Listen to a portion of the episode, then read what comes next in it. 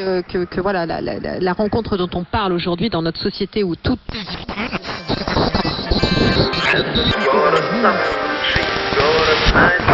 Добрый день, добрый вечер, где бы вы ни были, кто бы вы ни были. В эфире «Темная материя» – подкаст о том, как внешняя жизнь влияет на внутреннюю. Меня зовут Евгений Бабушкин, а это просто поезд –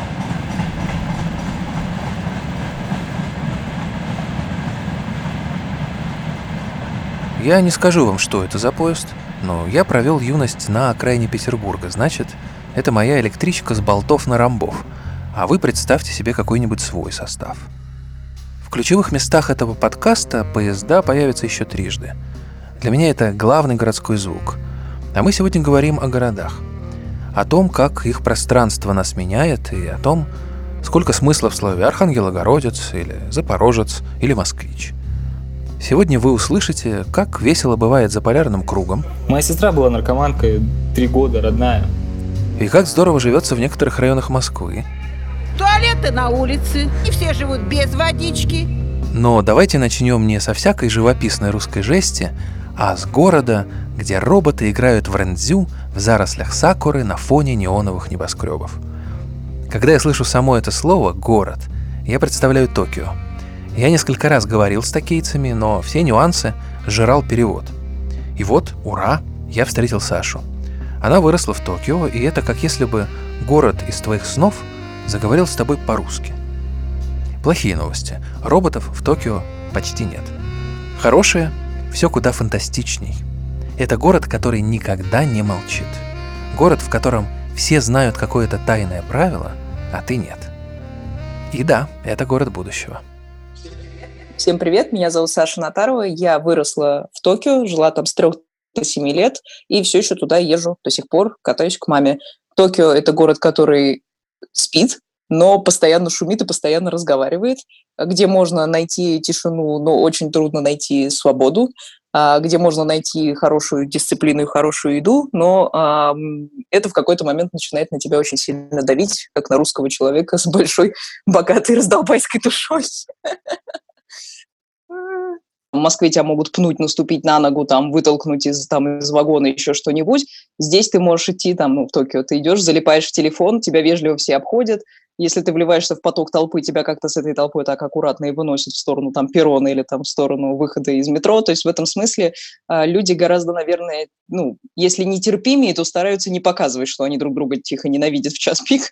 То есть там можно, там главное расслабиться, главное не пытаться играть московского человека, который пытается отбить себе личное пространство. Если тебя как бы ты уже зашел в вагон, привыкаешь, что на тебя лягут люди, ты тоже на кого-нибудь ляжешь. Вот вы все дружно друг на друга ляжете, расслабитесь, и тогда все будет очень хорошо. Если ты попытаешься локтями отработать себе пространство, в общем, это плохая затея. Вообще не работает.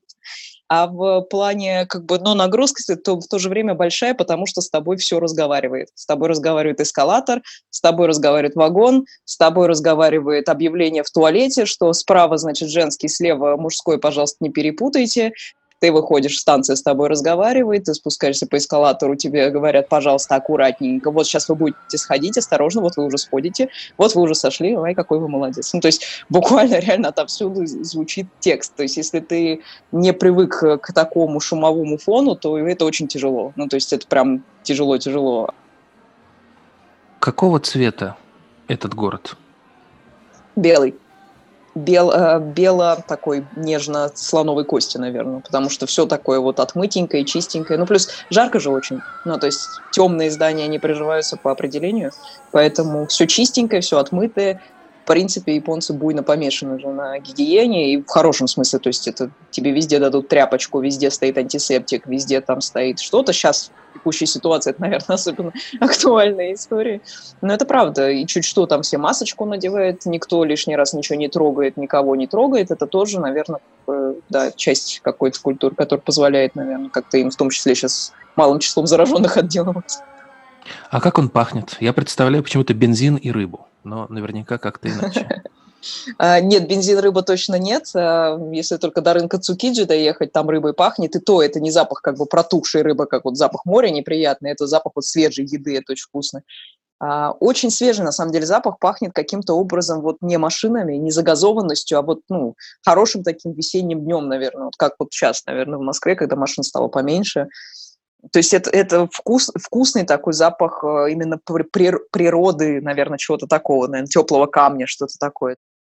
Ну и главный для всех нас вопрос, как он звучит? звучит. Реклама. Это говорящая реклама. Это, это звук постоянно разговаривающей рекламы и работающих светофоров. В Японии светофоры все озвучены, э, и как бы, ну, это не голос, это звук такой очень характерный. Там для слепых сделано так, что звук метается как бы от одного светофора к другому. Такой пип-пип, пип-пип-пип.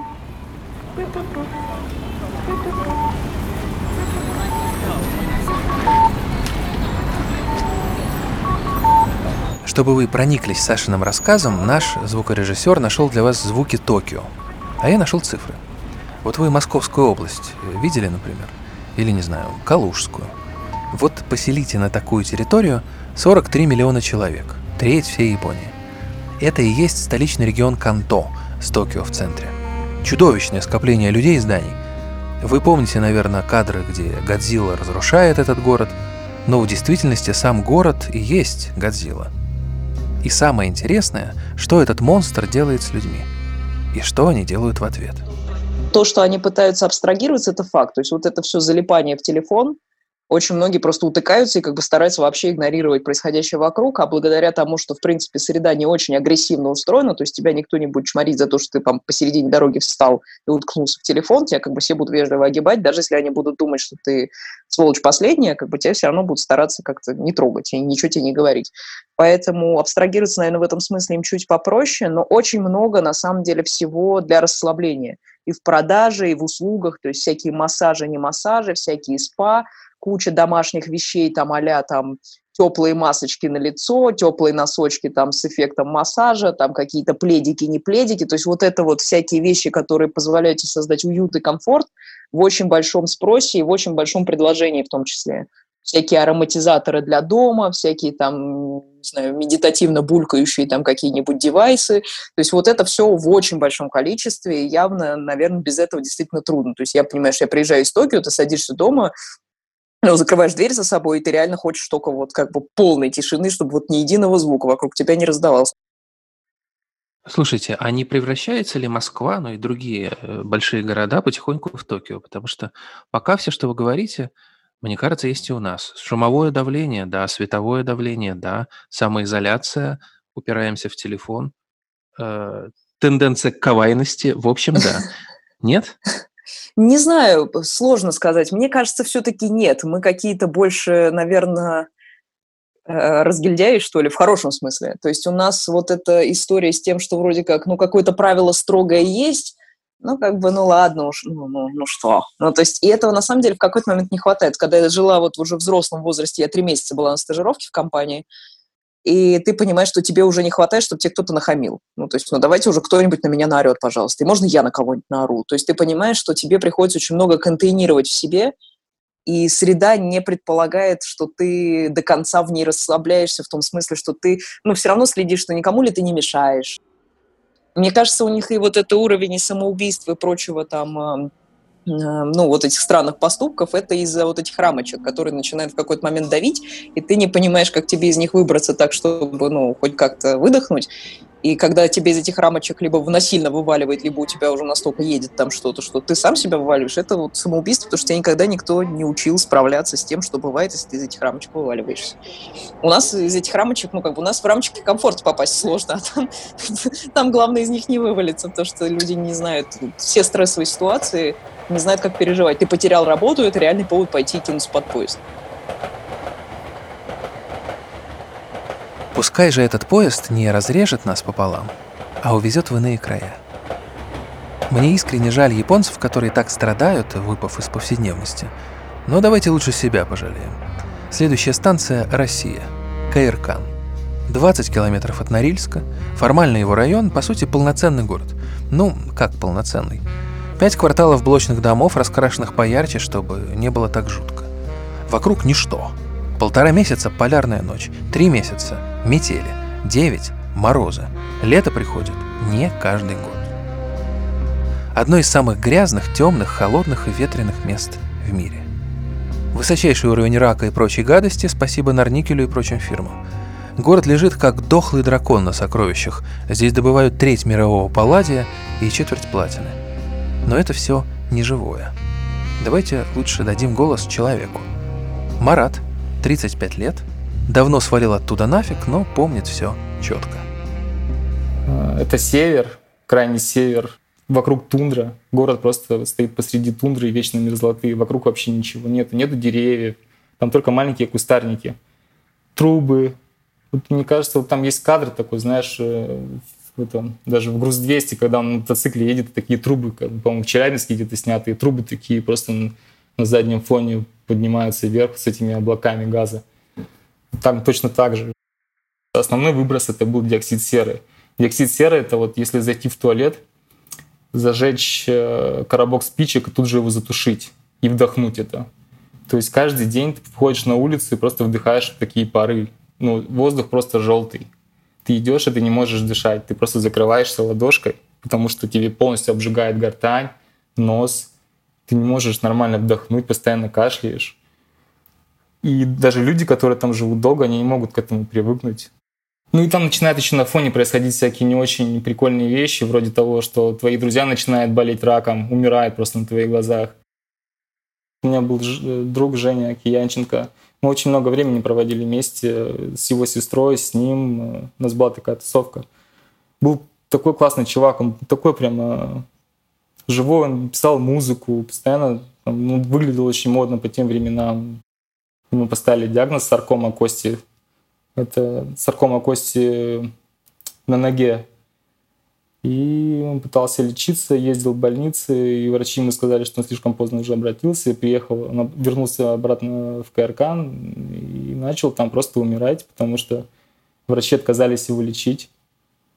Мы ходили к нему каждый день, видели, он просто на наших глазах умирал. Ну, как, не знаю, рак убивает человека. То есть у него начало все тело просто раздуваться, ноги раздулись. И видно было, как он страдает. Мы просто не могли ходить туда и не плакать. Мы просто приходили, тут же слезы наворачивались, ты просто видишь, как на твоих глазах умирает друг.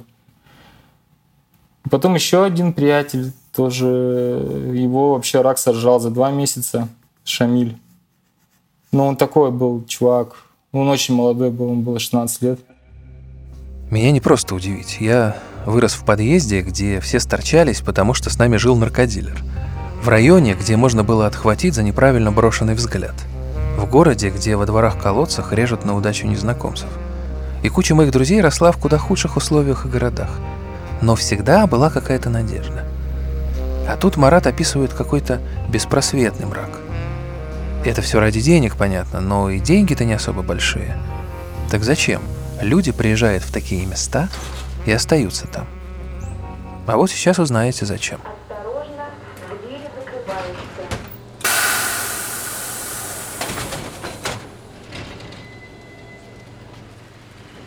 Лично моя мама просто проработала на железной дороге 20 лет. Она работала стрелочницей.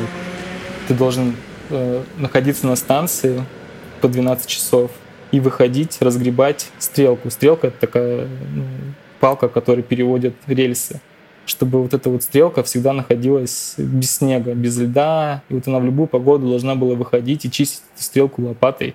И очень работал на паровозе, он, просто... Его работа заключалась в том, что когда паровоз подъезжает, он должен зацепить вагоны и с ними уехать. такая вот несложная работа. И вот мои друзья, они, то есть три моих друга фактически, они все продавали героин от одного и того же заряжала, как это называется, заряжал это человек, который дает тебе вес, ты должен его продать. А, и мы, я просто там тоже с ними тусовался, играл в баскетбол, просто общался с людьми. И вот они регулярно там просто оставляли мне героин, просили присмотри, там, если кто-то придет, подпродай. Ну, только кого, кого ты знаешь. Я не думал о том, что я делаю, что я делаю что-то плохое. Я думал, что я просто помогаю своим друзьям. Я помогаю этим же наркоманам, потому что если они не у меня возьмут, они возьмут вон там у Андрея. Грамм героина можно расфасовать на 30 доз. Каждая доза стоит 200 рублей. То есть 6 тысяч ты можешь заработать. Из этих 6 тысяч тебе 4 нужно отдать. Э, ну, короче, за этот грамм заряжали. Вот мы сидели, продавали этот героин, приходили всякие наркоманы. Это было ужасно, было очень страшно. Мы просто такие, а, блин, ну вы нахрен, короче, допродавали это все говно и таким забили просто. Но не стали больше заниматься этой херней, потому что действительно было страшно. Хотя никого из наших друзей, которые банчили, никто, никого не посадили за наркотики. Всех сажали за какие-то там убийства. Моя сестра была наркоманкой три года, родная. Родная сестра, то есть когда мне было, вот я был в шестом классе, она меня старше на, на 6 лет. Она в школе начала уже употреблять героин, и я просто начал замечать дома, когда она заходит подружкой в туалет, потом выходит с такими глазами. Я не понимал, что она там делает. И, ну, потом я уже дуплил, что они там просто кололись героином. Потом сестра закончила школу, уехала в Питер, там продолжала. Потом в один прекрасный момент она просто написала письмо маме мама, там, я больше не могу, хочу покончить, хочу покончить жизнь самоубийством, и просто скололась, торчалась, так дальше жить нельзя. Мама просто офигела, тут же сорвалась в Питер за ней, забрала ее на Украину, там она переторчала. Точнее, ну, переломала ее, и сейчас ну, с ней все прекрасно. Хотя кололась она, по-моему, 3-4 года. И все соскочило, сейчас у нее хорошая семья, хороший муж, дети. Я достаточно часто в своей голове возвращаюсь к тем временам, вспоминая какие-то моменты, связанные с этим городом, с людьми, с ситуациями. Мне это доставляет удовольствие. На риск больше после этого не возвращался, но всегда хочу. У прям вот ностальгия такая на душе. Хочется туда вернуться. Постоянно смотрю там Google View, смотрю фотки, прям очень ностальгирую по по этой местности, по этим сугробам, по зиме. Мы там северное сияние каждую зиму видели. Ты просто выходишь после мороза и смотришь на небо, видишь северное сияние. То есть э, северное сияние видеть это действительно очень круто. Ну, это прямо магия. Это очень сильные впечатления. И когда ты летом просто гуляешь по этой тундре, среди тишины, ты просто ну, смотришь вдаль, и у тебя звенит в ушах ветер, ты вдыхаешь этот газ. И думаешь, вот насколько внизу вечная мерзлота, там на несколько метров, там ничего не может прорасти из деревьев. Э, ты, ну, вся вот эта вот дикость сила природы. Я не скажу, что я там достиг какой-то какой-то какой-то осознанности, но я просто понимаю, что и зачем, зачем злиться, как бы, зачем быть плохим, просто можно быть хорошим в любой ситуации, в любой местности. Просто все зависит от того, насколько ты доволен своей жизнью. Знакомая жила на Гавайях, она в Гонолулу, и она говорит, что там очень много наркоманов, именно наркоманов, которые вообще серьезно там нюхают спиды какие-то вообще, потому что им там делать нечего. Мне нравится, что рассказ Марата перетек незаметно из криминальной сводки в гимн суровой северной природе.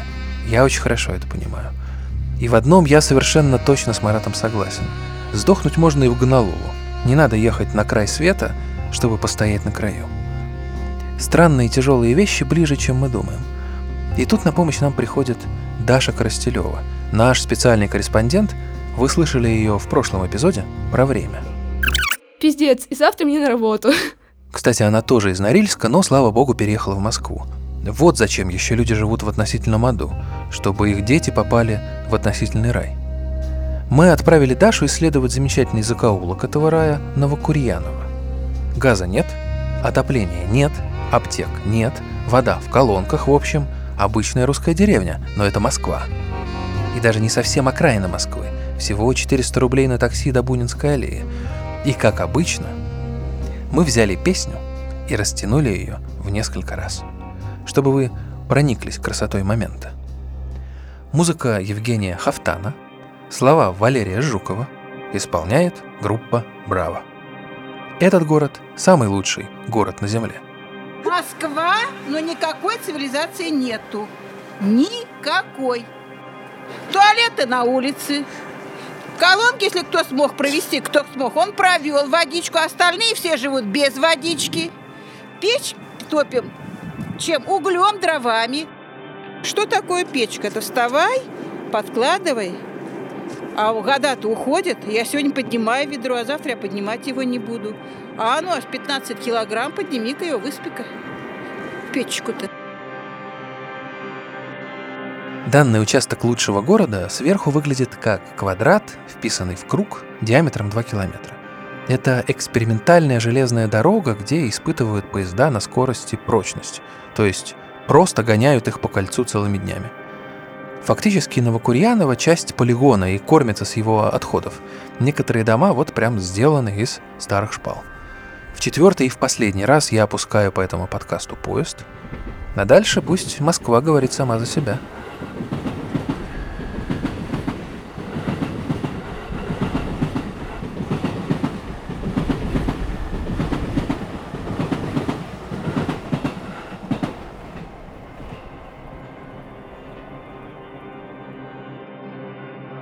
Я говорю про Павла Волю, который, помнишь, он по телевизору рассказывал. Ну Один да, поезд, да, значит, в одну да, сторону, да, другой в да, другую. да, Эти да. курьяновцы не могут отсюда выйти, и поэтому и предлагали нам сбросить э, с вертолета. Они нам педика предлагали бросить сюда.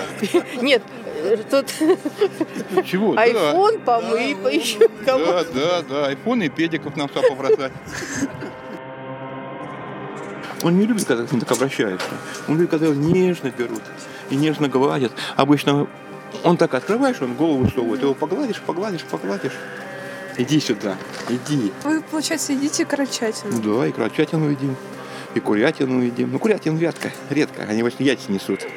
Я говорю, мы же сельской местности, мы же все привычные, да? И лягушку поймать, да? И ящерицу поймать. У Есть, а меня есть трехкомнатная квартира. А почему вы это не делаете? Я там не могу жить. Почему? А потому что там одни стены. Я на работе в стенах и, на, и дома в стенах. Я когда к матери приходил, и она говорит, что ты от меня бежишь, как от ладана? Я говорю, да эти стены меня угнетают. Просто угнетают. Там кто-то унитаз спустил, там машина, там кто-то хлопает. Через вентиляцию это дым валит оттуда, кто-то курит там это. Да ну вы что? Это от безысходности. Люди, которые живут в квартирах, это от безысходности. Кому вот пришел, поспал и на работу побежал. Доработал деньги, потом свалил куда-нибудь.